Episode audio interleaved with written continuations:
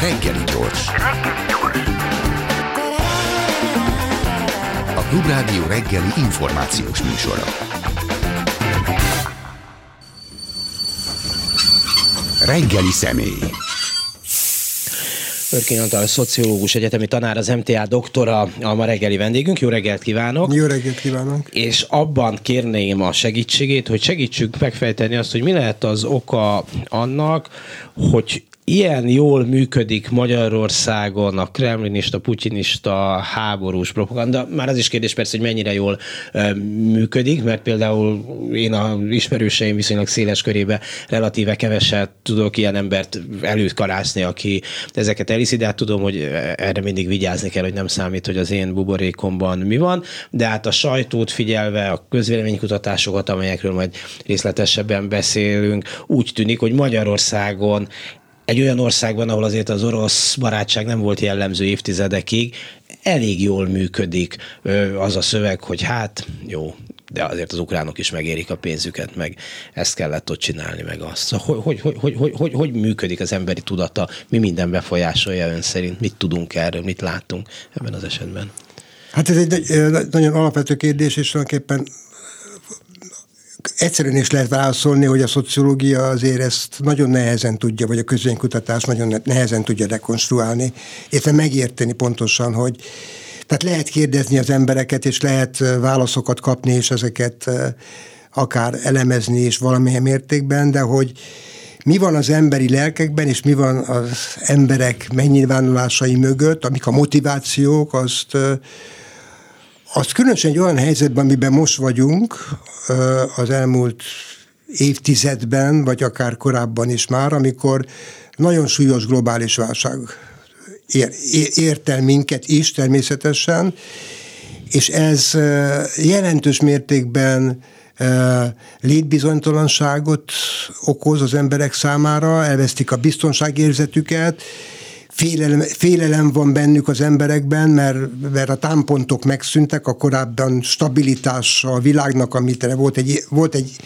elképzelésük, hogy ez miért van így, és ő ebben milyen helyet foglal el, és ő mit gondol a világról, hát ez nagyon erősen megváltozik. Most ilyen értelemben tehát az emberek kiszolgáltatottak lesznek, és én nem hívnám ezt Putyininak, ezt Orbáninak hívnám. Tehát látható módon a, a, a, a magyar társadalomnak a gondolkodás módját borzasztó erősen érinti az a politikai kommunikáció, amelyet az Orbán kormány ö, folytat szisztematikusan, aminek az alapja az, hogy az, az egy nagyon lényeges dolog, hogy az, az Orbán rendszernek a politikai hát, stratégiájában nem csak a kommunikáció, mint olyan játszik döntő szerepet, tehát hogy ezért van az, hogy hát a, a plegykák úgy szólnak, hogy naponta mérik az embereket különböző kutatások, aminek ugye nincs rálátásunk, mert ezek nem nyilvános kutatások. De, de, de, azt, de, de azt kell mondom, hogy itt egy, itt egy stratégia van um, arra, arra nézvést, hogy, hogy jelentős mértékben átformálják az emberek gondolkodását, akik ugye támpontot keresnek, a politika egy nagyon fontos támpont, és próbálnak az emberek igazodni ahhoz, ami, amit, amit hallanak. És ugye ez a, ez a válsághelyzet mondjuk csak a legjelentősebbeket, tehát mondjuk a, a 2015-ös menekült válság, akkor ugye ehhez kapcsolódóan az egész soros ügy és a soros elleni kampány, a Covid válság, és most az ukrán válság, itt a kormányzat egy nagyon, nagyon erőteljes olyan kommunikációt folytat, amely szerintem krízis kommunikáció. Tehát ők kríz, lételeme a krízis ennek a kormányzásnak. Tehát az, hogy bizonytalanságot keltek, tehát van a bizonytalanság, ezt tovább viszem, sőt, kreálok egy bizonytalanságot, és erre megjelenek, mint egyfajta erős válasz, és az emberek ezt az erős választ, miután nekik nincs válaszuk ezekre a kérdésekre, ezt az erős választ elfogadják, magukévá teszik. Tehát én, én ezt gondolom, hogy egy ilyen lélektani hatás zajlik a társadalomban ez egy kelet-európai típusú válasz, vagy általában jellemzi az emberi társadalom, a modern emberi társadalmakra ez a válasz. Arra gondolok, hogy egy, lehet, hogy egy demokratikusabb társadalomban egy demokratikusabb válasz jut az emberek eszében, míg Kelet-Európában az ilyen erős embereknek, meg ilyen fél és egész és három diktátoroknak van hagyománya, ott azt mondják, hogy jöjjön valaki, azt óvja meg, azt lesz, ami lesz. Hát ez, ez mondjuk, hogy ha mondjuk ilyen nagyon szociológiailag akarok válaszolni a kérdés, akkor azt lehetne mondani, hogy föl, fölmerül az a kérdés, hogy Magyarország mennyire tekinthető egy polgári társadalomnak. Hát igen és, és, és hogy állunk mondjuk egy európai térképen ebből a szempontból. Tehát, és a polgári társadalmat az értem, azt értem, hogy van egy középosztály, vagy kell, kell lenni egy középosztálynak, egy független középosztálynak. Általában a középosztályról úgy beszélünk, mint ö, jövedelmi középosztály, tehát, hogy egy stabil osztály, amelynek az anyagi viszonyai, fogyasztása, de ennél sokkal többről van szó a középosztálynál. Az egy, az egy kultúra, az egy értékrend, az egy erkölcsi helyzet, amelyben alapvető dolog a függetlenség, és alapvető elem a, a társadalomnak egy olyan egy olyan felfogás, egy olyan életstílus, amelyben az autonóm emberek gyülekezetéről beszélünk, akik képesek közösen megbeszélni a dolgokat, és közösen, közös értékeket találni, akár politikai értékeket, mint demokrácia és a többi, de más kulturális értékeket is, és Épp, éppen most azért is, mert korábban megbeszéltük ezt az interjút, mert nem voltam Magyarországon, csak Prágában voltam egy konferencián ez egész héten, múlt héten. Szóval borzasztó erősen lehet látni a különbséget. Még Prágában állval is. Prágában is. Pedig igen. az egy hasonló sorsú Így van, Közép-Európa, a 20. századot együtt éltük meg a maga Igen. tragédiájával. Bár bocs, hogy te, tegnap, ez teljesen bocsánat, zárója, csak tegnap olvastam egy hírt, hogy Magyarország 500 liter miseborral támogatja az ukrán Igen, harcot az Oroszország ellen, és ellenállhatatlan vágyat éreztem, hogy elolvassam a Svejknek a reakcióit, amikor Otto Katz tábori lelkésznek misebort próbál gyűjteni, és azt közösen megisszák és akkor az a 10 perc, még ezt olvastam, tényleg mutatja ezt a kulturális különbséget csak Prágáig is, hogy ami már a Svejkben megjelent az első világháború idején versus miközben hát ugyanannak a hadseregnek volt a Svejk tagja, e, mint a, mint a magyar katonák.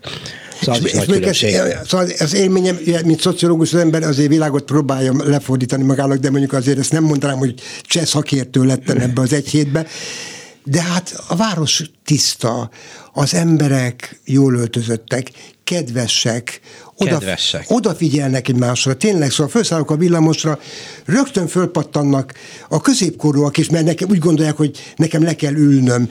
Szóval a, a kommunikáció, Szóval, és hogyha mondjuk eszenciálisan nézem a dolgot, akkor próbáltam magamnak lefordítani, szóval tudják a helyüket Európában, és ez, ez a nagy különbség Magyarország és, és Csehország között, hogy ez igaz Csehországra általában, ezt nem tudom.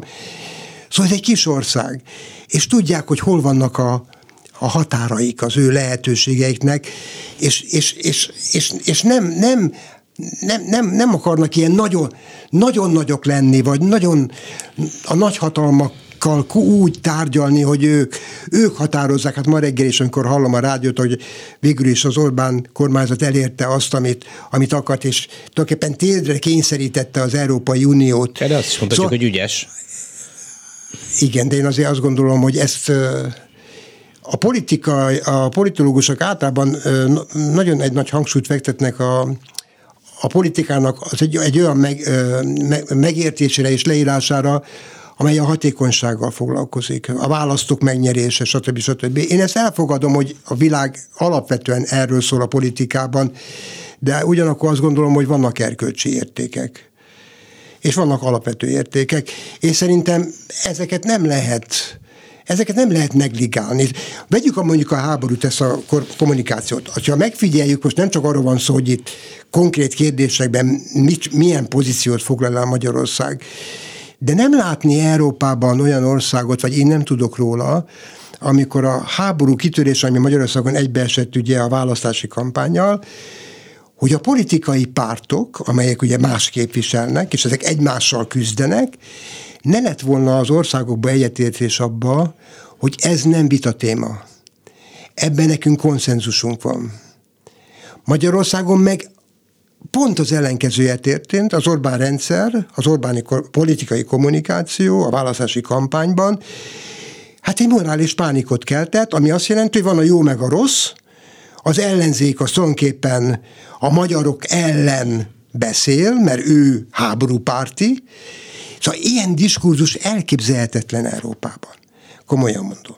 És ez egy erkölcsi kérdés szerintem, hogy, hogy a pártok tudják, hogy vannak dolgok, amiket nem lehet politikai kérdésé tenni, mert egy alapvető erkölcsi kérdés az, hogy megtámadnak egy országot, és emberek halnak meg, és teljesen agresszív döntés során megkérdőjelezik egy ország létezését, amire ugye azt gondoltuk a, az én generációm, az első olyan generáció, amelyik nem élt háborúban, azt gondoltuk, hogy pont ez jelenti Európa civilizatórikus kiútját, hogy békét teremtünk. És ilyen voltak kisiklások, hát ilyen volt. A délszláv háború azért elég háború, nagy kisiklás nagyon volt. Nagy, igen, nagyon nagy kisiklás az volt. kisiklás volt, de é, igen. De az is mutatja, hogy azért a Nyugat-Európa nagyon nem tudott mit kezdeni ezzel a háborúval, mert ő azt gondolta, hogy már ilyen nem lesz és akkor kitört a háború a Balkánon, és akkor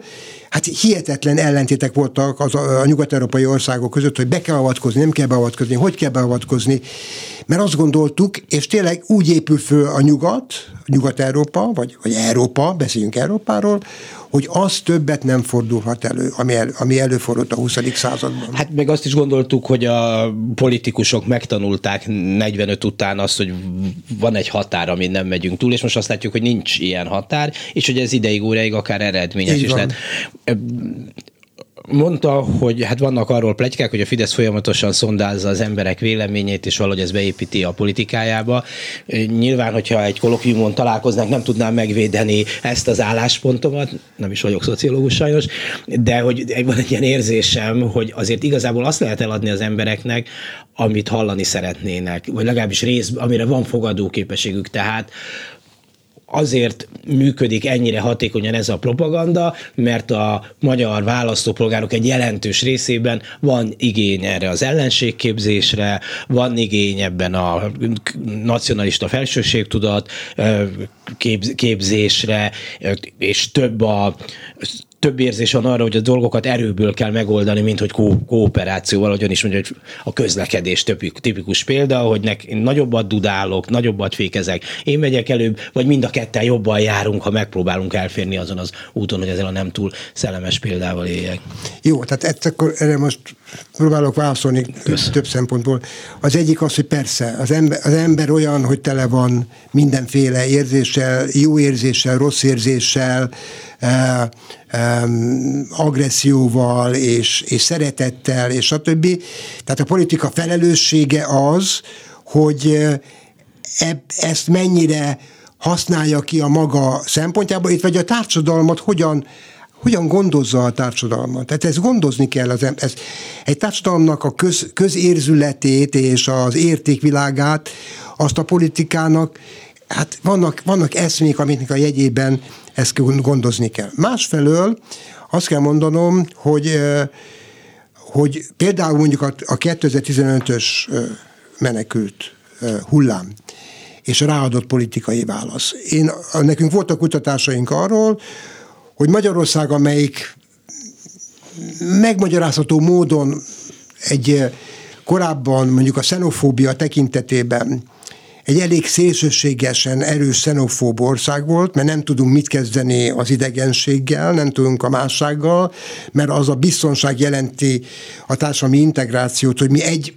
ugyanolyanok vagyunk, hogy ez a dolog 2015 előtt egyre inkább közelítettük az európai átlagot. Messze voltunk még, és Kelet-Európa általában idegenellenes, erről egy, ebbe megegyeznek a kutatások, de volt egy pozitív változás, és akkor erre jön egy politikai kommunikáció, egy politikai stratégia, és kifordítja a történetet.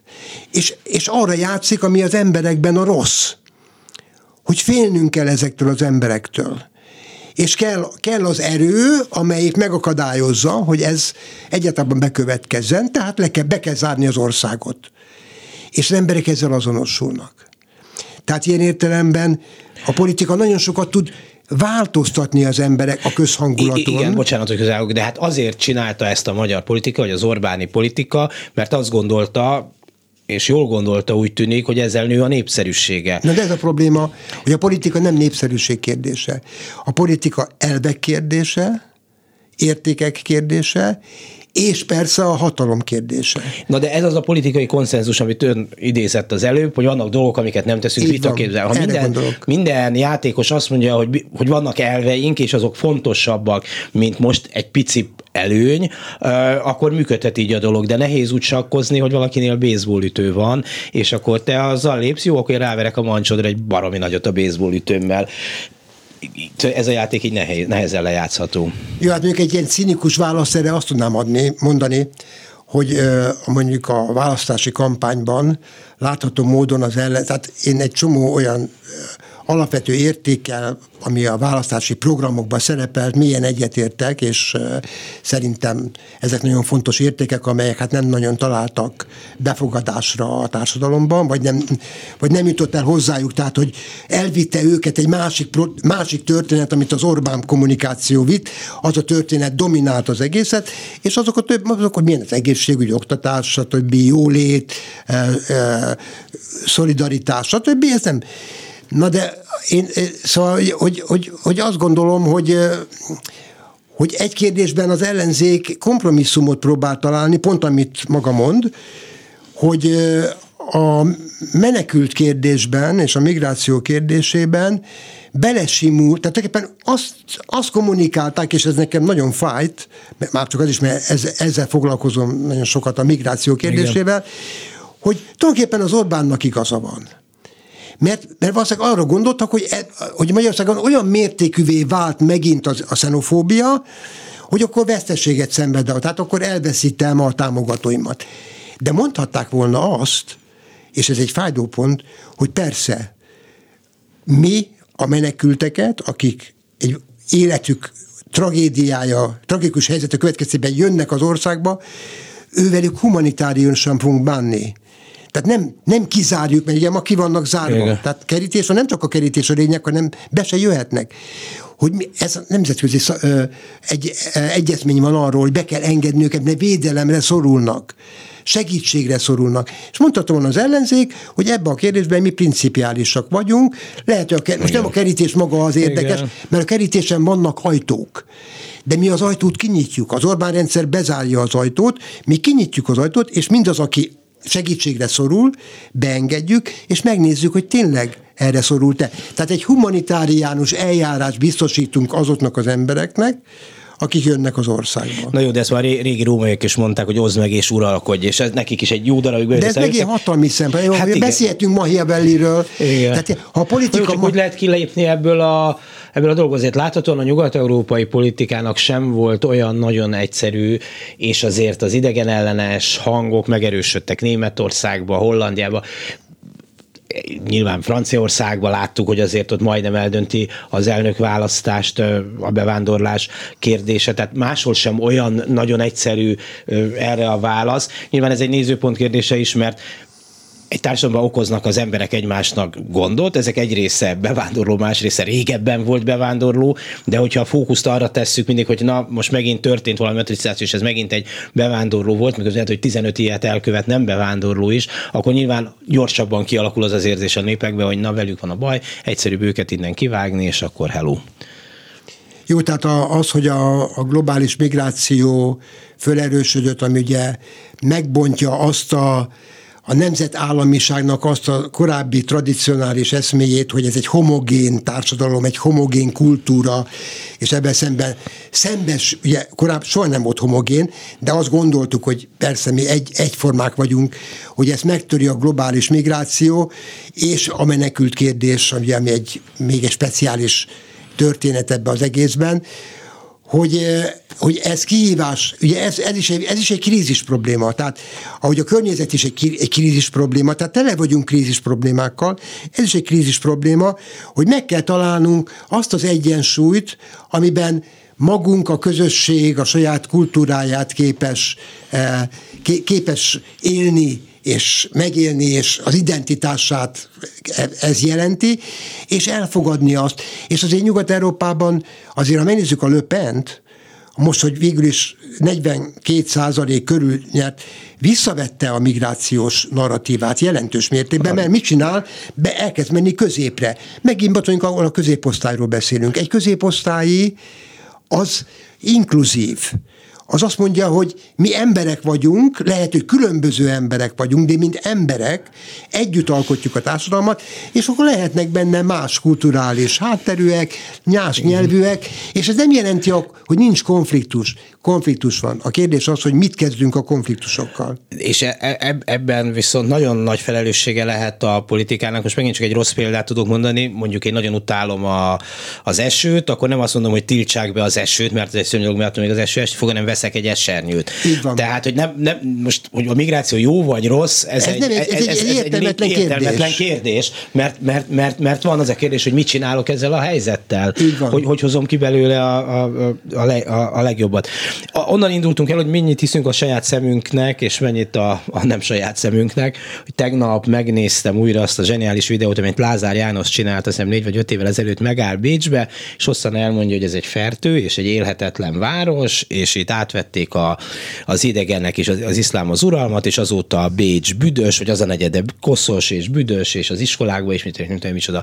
Na most azért relatíve sok ember eljut Magyarországról Bécsbe, és látja, hogy nyilván Bécsnek is vannak hibái, de mondjuk Budapest migránsok nélkül is büdösebb, koszosabb, rendben, és mégis el lehetett mondani egy ilyet, és persze mi röhögünk rajta, hogy hogy lehet ekkora baromságot mondani, de, de, de ő azt gondolta nyilván, hogy van egy kör, ami habozás nélkül beveszi ezt a minden tapasztalati tényel és valósággal szemben álló dolgot.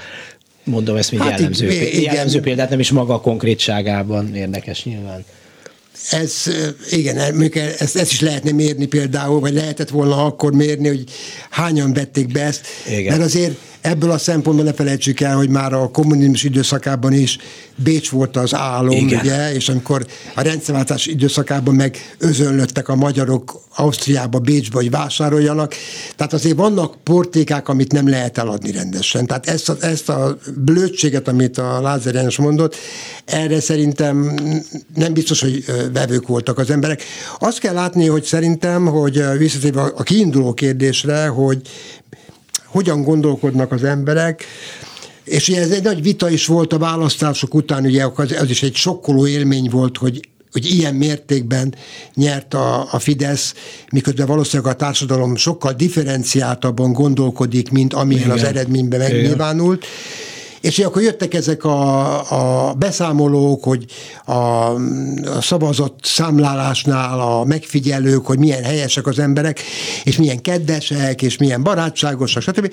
Hogy valószínűleg itt arról is szó van, hogy, és én értemben a, lehet, hogy Magyarországot jellemzi egyfajta provincializmus is, hogy a szűkebb környezetünkben sokkal, sokkal elfogadóbbak vagyunk, sokkal támogatóbbak vagyunk, sokkal inkább odafigyelünk egymásra, stb. És hogy így megyünk ugye ezeket a köröket nézzük, a szőkebb és tágabb környezetet, akkor eljutunk Magyarországig, ott már borzasztóan erősen érvényesül egy, egy, egy olyan politikai eszme, mint a nacionalizmus, ami megint csak egy fontos támpontot adhat az embereknek, ami egy ilyen paradox, mert ma az Európai Unióban vagyunk, és az, az Európai Unió és a NATO ebben a háborús helyzetben ő jelenti számunkra a biztonságot. De az emberek azt már beveszik, hogy Magyarország van veszélyben, mert egy háborús narratíva van. Amiben úgy tűnik, hogy Magyarország veszélyben van, ezt mondja a kormány, meg kell védeni, ezt mondta ma reggel a miniszterelnök is, hogy csatába megy, és megnyerte a csatát. Ő mindig csatába megy, Igen. és mindig megy. Na jó, de ez egy, az, hogy csatát mondunk, ez emberekben egy asszociációt kell. Ez egy háborús narratíva, és, és már nem kép, és, és már az a tágabb kör, ami már Bécs, meg Európa, hogy azon mit tudunk kezdeni, ebbe már nem tud, nem tud túllépni azon a narratíván, amit minden nap hall a politika részéről. és amelyet a média ráadásul most nem a, a médiának egy jelentős része, ugyancsak ezt hangsúlyozza, hogy milyen, milyen volt egy időszak, amikor a sikerekről volt szó, mint a, mint a sztálinizmus időszakában, hogy minden igen. jól működik, Na a termelés ki... dübörög. Igen, az egészségügy is jó, az oktatás is, de hát... Így van, tehát, két... és akkor ez egy biztonságot jelent, még attól, mert ez kell persze az, hogy az emberek képesek legyenek racionálisan gondolkodni, hogy képesek legyenek meg, megérteni és ítélő képességek, ezt hívom polgári társadalomnak, mm. hogy van ítélő képessége az embereknek, ami azt jelenti, hogy van érdeklődése, hogy van hozzáférése az, a reális információkhoz, ő eldönti, nem ugyanazt kell gondolni az embereknek, az emberek nagyon sokféle dolgot gondolhatnak, csak azt próbálja maga eljutni ahhoz, hogy én végig gondoltam, meghallgattam a különböző lehetőségeket, ezt gondolom, próbáljunk egyfajta közös nevezőre jutni az emberekkel. Örkény Antal egyetemi tanára vendégünk. Csak egy zárójel, hogy aztán Lázár János is igazított, mert azt mondta, hogy 2030-ra utolérjük Ausztriát. Nem tudom, hogy a menekültekre eh, gondolt eh, persze.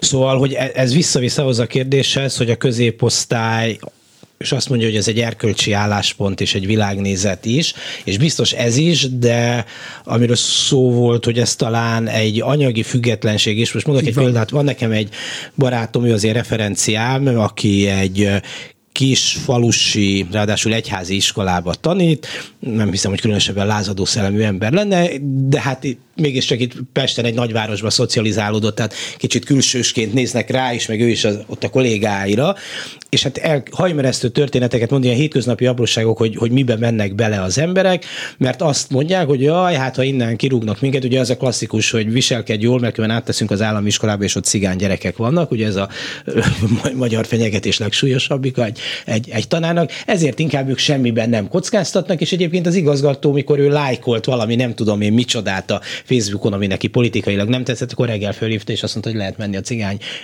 iskolába is. Na most erre a többség azt mondja, tojik rá, hát úgy, úgy tesz, azt mondja, nem érdekli, elfogadja, és ez nem csak a mentális állapotából következik, hanem persze lehet, hogy rosszul ismeri fel a saját képességeit, vagy a helyzetét, és azt mondaná, hogy azért sem akkor se történne olyan nagy baja, de, de nem kockáztat, mert, mert úgy érzi, hogy ez egy egzisztenciális veszély is lenne neki, ezért nem teti meg. Tehát ezért is más típusú ez a középosztály, mint mondjuk egy hát anyagilag megalapozottabb, vagy az államhatalomtól, vagy, vagy autokratikus államhatalomtól függetlenebb középosztály.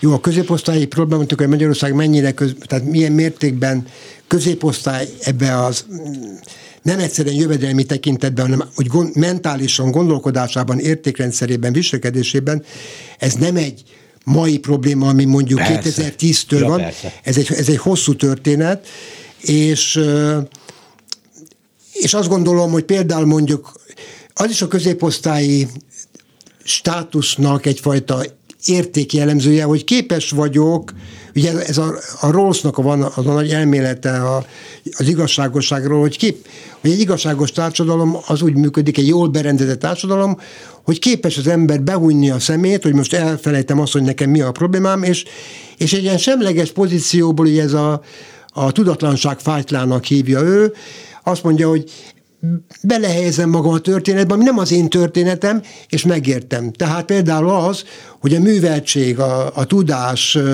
a gondolkodás, az egy nagyon önálló gondolkodás mennyire fontos mondjuk egy középosztályi kultúrában, az iskola döntő szerepet Igen. játszik. És ugye azt látni kell, hogy az iskola rendszer az ebből a szempontból mindenkinek alapvető érdeke, hogy a finn, a finn iskolai rendszerről mondják azt, hogy, és tényleg így is van mérésekkel, a PISA felmérésben, hogy ez egy tökéletes, vagy a legsikeresebb az igazságosság tekintetében is a legsikeresebb rendszer, tehát hogy és a hatékonyságában és is, a hatékonyságában is. Kompetenciákban mérik. És mit csinál, a, mit csinált a finn rendszer mondjuk a 2008-as pénzügyi válság időszakában? Őket is érintette, minden megszorítás volt, egyetlen területen nem volt megszorítás, sőt, több pénzt adtak, az az oktatás volt.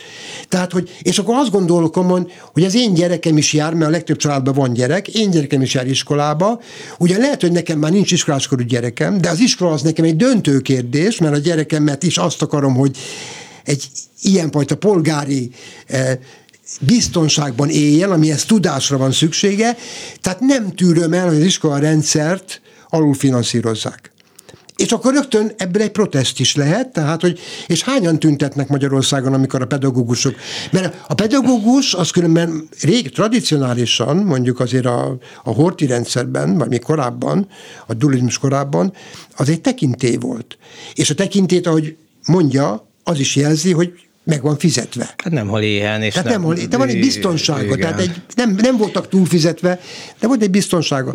Hát ilyen ért... igen, igen, igen, meg ez egy ilyen társadalmi értékmérő is, hogy Így van. és akkor bemegy a, a szülő a hat elemével, gázszerelő, és, izé, és azt mondja, hogy te ugatsz nekem a havi ennyit, de hát ezt két perc alatt megkeresem, úgyhogy legyen szíves bekötni a cipőmet. Hát pontosan, tehát hogy akkor ez, ezt a, most a saját helyzetemtől függetlenül azt mondom, hogy ez igaz, az oktatás, az egészségügy, a, a, a közjavaknak a biztosítása, az, az mindenkinek. És ugye mit, mit, mit, tehát az a probléma Magyarországon, és ez megint egy gondolkodásbeli probléma, hogy ugye a kormány azt mondja, azt mondta tavaly, hogy visszaadja az SZIA-t a gyerekes családoknak.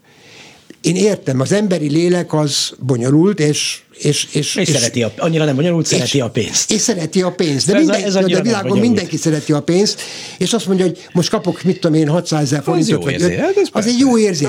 De hogyha arra gondolunk, hogy itt tulajdonképpen az állam, az a pénz az a mi pénzünk egyrésztről, másrészt az állam az egy üres zseb, és az állam nem tudja biztosítani azokat a fejlesztéseket, mert visszaadta a pénzt, amit mi azért adóztunk, hogy az állam a közjavakkal törődjön. Na most ez a közjó ilyen értemben egy döntő kérdés, tehát egy ilyen döntésnek, amit én értek, megint csak a korábbi logikájára visszatolva, politikai döntésnek óriási hát stratégia. Persze, mi mindenki kap a zsebébe valamennyi Ez pénzt, kivéve a legnyomorultabbak, akik ebből kimaradnak, mert nincs mit visszakapni, mert nem, nem, nem, nem volt igazából adója se. Tehát, hogy, hogy, hogy az ez az, ami a ment, mentális állapotokra hat. Ahelyett, hogy én arra gondolnék, és volt ilyen mozgalom különben, egy nagyon, számomra nagyon-nagyon szimpatikus mozgalom, amelyik tiltakozott ezzel ellen az interneten, és azt mondta, hogy ha már ez történt, mert ezt nem tudjuk megakadályozni, akkor legalább mondjunk le róla, mert, mert akkor adjuk azoknak, akinek szüksége van erre a pénzre. És maga a gondolat nagyon népszerű volt különben, úgy tudom, aki ezt részben kitalálta, egy volt diákom, a Váradi Luca, és és azt mondta, nagyon népszerű volt az, hogy hányan adták vissza, ez egy más, más kérdés, kérdés. De ez egy polgári gondolat. És mert, mert egy ilyen döntésnek mentális következménye van. Szerintem van ennek egy, és pont az iskolában látom ennek a, a modelljét, hogy Finnországban ugye megszüntették, a jól tudom, a szabadiskola választást, tehát hogy a szociológiailag különböző státuszú szülők gyerekeiben nem tudom, hogy földrajzilag hogyan különülnek ott el az emberek, de egy iskolába mentek. Ugye Magyarországon a szabadiskola választása azt jelenti, hogy szegregálódnak egyrészt az iskolák. De van a középosztálynak egy része, még felismeri, hogy az oktatás nagyon fontos, ő a szegregálódásnak azt a formáját választja, hogy egy úgynevezett jobb iskolába viszi a saját gyerekét, vagy ez egy alapítványi iskola, iskola, vagy egy egyházi iskola lehet, vagy egy ott népszerű önkormányzat, vagy az már nincs állami iskola lehet, ettől viszont tehát a többi iskola nyilván szükségképpen rossz állapotba kerül, tehát amíg Finnországban valahogy politikailag keresztül lehetett vinni a szülőkön azt, hogy mindenki jobban jár akkor, hogyha a különböző státuszú és képességű gyerekeket egybe tesszük. Magyarországon egy ilyen politika belátható ideig biztos bukásra van ítélve, mert, mert az a megoldás, hogy egyéni meg, akik megoldást akarják keresni, az majd kiszökik valahogy a, a rendszerből, a többiek meg fulladjanak meg ott, ahol vannak. Én azt gondolom, hogy ez is bonyolultabb kérdés. Tehát valóban, tehát az alaphelyzetet nagyon jól leírja. A rendszerváltás egyik nagy eredménye volt az, hogy visszaadta a szülőknek azt a jogot, hogy ők döntsenek a gyerekük iskoláztatásának a körülményeiről. Persze. És ha egy jogot az ember megszerez, arról nem szívesen mond le, természetesen. Most a politikának a felelőssége az, hogy ilyenkor mit, mit tesz. Hát, hogyha van neki egy principiuma, tehát az köztudott a PISA felmérésekből, hogy Magyarországon az egyen, a társadalmi státusz különbségekből, az egyenlőtlenségekből következő esélyek az iskolába mondjuk Európában mindenképpen a legszélsőségesebbek, tehát a, a hátrányos helyzetű gyerekeknek az esélye a legrosszabb. Ha én vagyok a kormány, akkor azt mondom, hogy jó, nem akarok visszavenni jogokat, mert tényleg megkapták az emberek a jogot, akkor hogy tudok ezen változtatni? Úgy tudok rajta változtatni, hogy megfizetem a pedagógusokat, és különös, különösen megfizetem azoknak az iskoláknak a működését, amelyek hátrányos helyzetben vannak.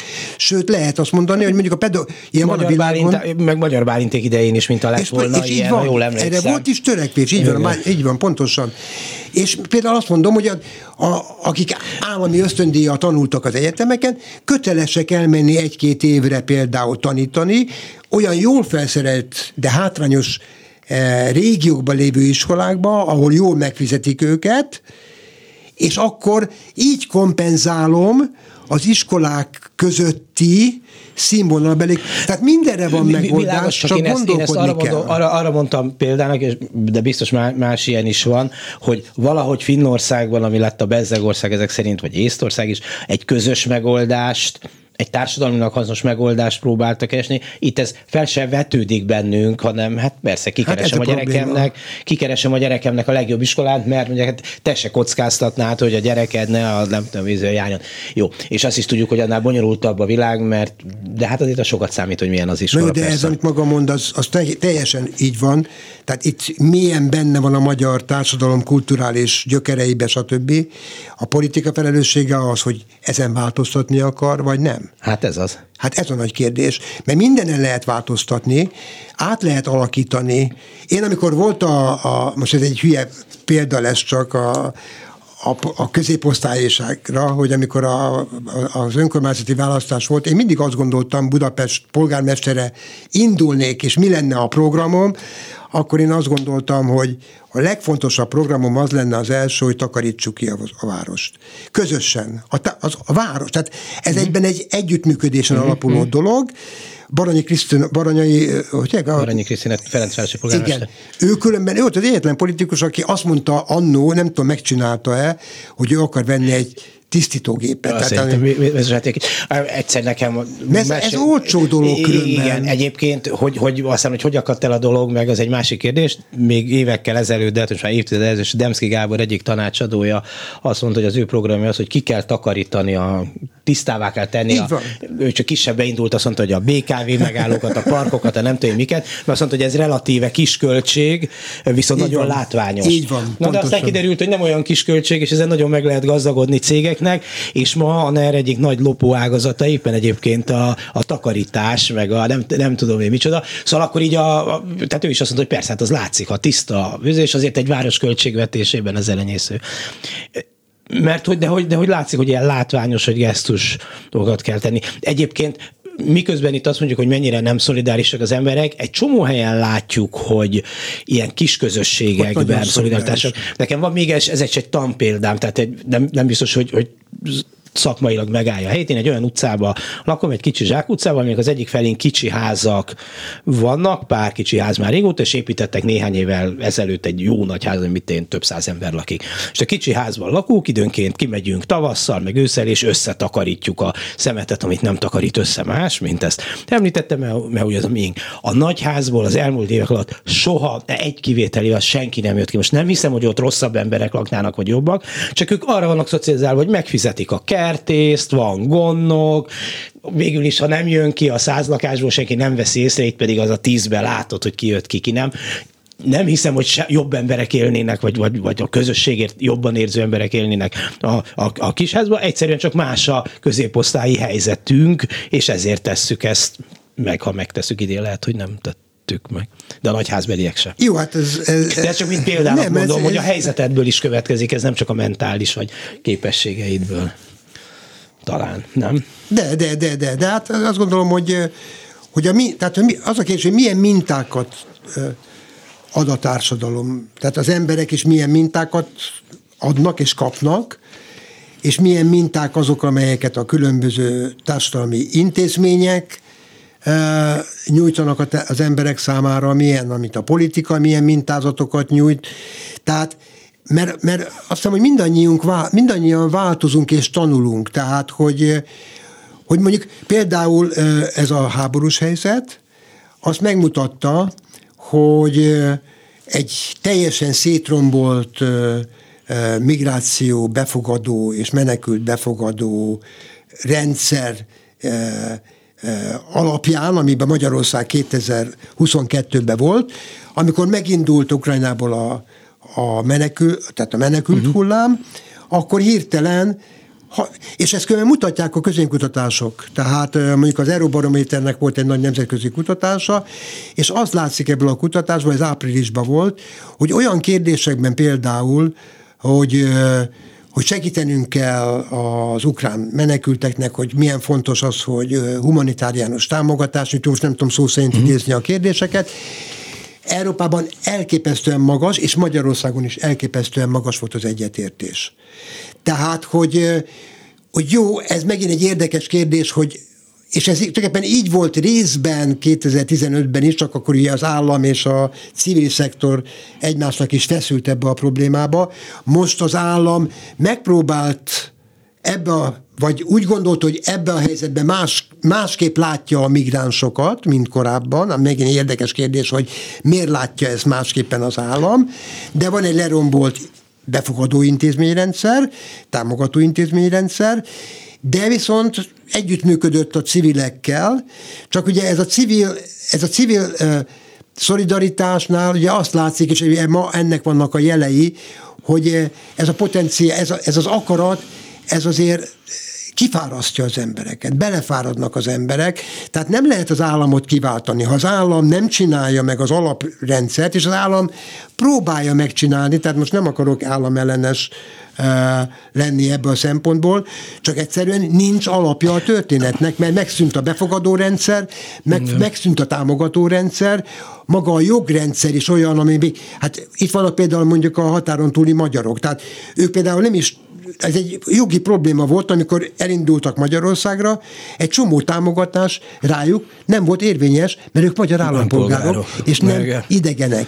Tehát érti, tehát, hogy, hogy és, és most próbálja menteni a menthetőt az állam, de hát ez azért nem percek kérdése azért. Én annyira szeretnék többet megtudni arról, hogy Lengyelországban, egy jó 40 milliós ország befogadott pillanatok alatt több mint 4 millió ember, tehát két, két és fél budapestnyi ember, tehát a saját lakosságának a majdnem a 10 százalékát fogalmam sincs, hogy civil szervezetek, állam is nyilván segített, de hát ezer történet van arról, hogy a hétköznapi emberek hogy fogadnak be embereket, hogy hogy, hogy működött ez, hogy nyilván benne volt ez az Oroszország ellenesség, eh, egy, egy politikai attitűd, nyilván elég sok minden eh, benne volt, de hogy működik ez, hogy, hogy pillanatok alatt egy ilyen elképesztő embertömeget hát többé-kevésbé elhelyeztek, megoldották az életüket, amennyire ezt meg lehet egyáltalán oldani. Még akkor is van egy nyelvi közelség, de hát azért tudjuk nem ugyanaz a két nyelv, még hogyha mondjuk jobban megérte egy lengyel, egy ukránt, mint egy magyar. Szóval, hogy hogy, hogy, hogy vajon ez Lengyelországban hogy működik, vagy ott a szolidaritásnak, mint a szolidárnosnak tényleg, tényleg van-e esetleg nagyobb hagyománya, nem tudom. Hát ez utóbbi biztos szerepet játszik a lengyeleknél. Az erő, tehát én az, hogy mi ennek a társadalmi beágyazottsága, erről nekem nagyon sok ismeretem nincsen, de az Euróbarométert megnéztem, uh-huh amiben Lengyelország is természetesen uh-huh. részt vett, és mondjuk például a közép-európai régióban a magyaroknak ez a furcsa, tehát egyfelől ugye egyértelműen a magyarok többsége azt mondja, hogy hogy szolidáris a Ukrajnával, tehát ilyen, ilyen emocionális, emocionális alapon egy, aggódik a háború miatt, szolidáris, stb.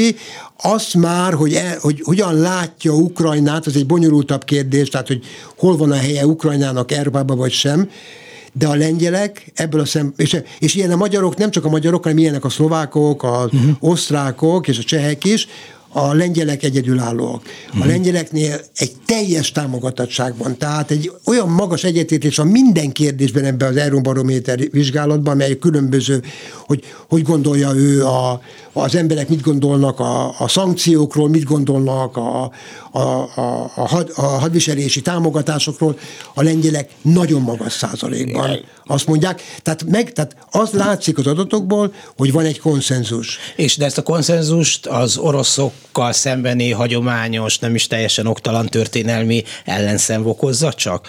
Hát jó, de ilyenkor azt mondja, ilyenkor jön a szociológus, ilyenkor kerül a szociológus bajba, mert meg kell magyarázni a Igen. dolgokat. Tehát a közénkutatási adatok arra nem alkalmasak, hogy megmagyarázzuk a dolgokat, arra mondjuk sokkal komplexebb szociológiai kutatásokra van szükség, és még azok is nagyon nehezen tudják megmagyarázni, hogy mi van mondjuk egy társadalmi közérzet mögött, Valószínűleg ez a történelem, az egész történelmi múlt, valószínűleg a szolidaritás, valószínűleg van egy erőteljes, elég nagy ukrán kisebbség uh-huh. is uh, Lengyelországban, meg élnek lengyelek igen, Ukrajnában. Meg hát a területek is így mozogtak, meg ott, ott van a határ, és, Ukrajna, és, igen. Tehát nagyon sok dolog belejátszhat, de az, hogy a Lengyelországban elképesztő, még Nyugat-Európához képest is Lengyelország egy teljes elfogadásban van a szolidaritás és a támogatás tekintetében az ukrán oldal mellett a háborúban, az kimagaslik egész Európában. Szóval onnan indultunk ki, hogy mennyire a valóság határozza meg, bár azt is nehéz megmondani, hogy mi a valóság ezekben a dolgokban, a tudatunkat, azért az derül ki, hogy erős cinizmussal, politikai haszonleséssel elég jól manipulálhatók az emberek, még abban a nyilván a történelmi tapasztalataink mondanak ilyen dolgot, de miközben mégis azt gondolnánk, hogy ma akármilyen is az iskolarendszer, de az általános iskolázottság jóval magasabb, mint akár az els, nagyságrendekkel, mint az első világháború idején. Az információk azért elérhetőek, nem lehet már úgy elzárni az embereket az információtól, mint akár a, a, a 80-as években is.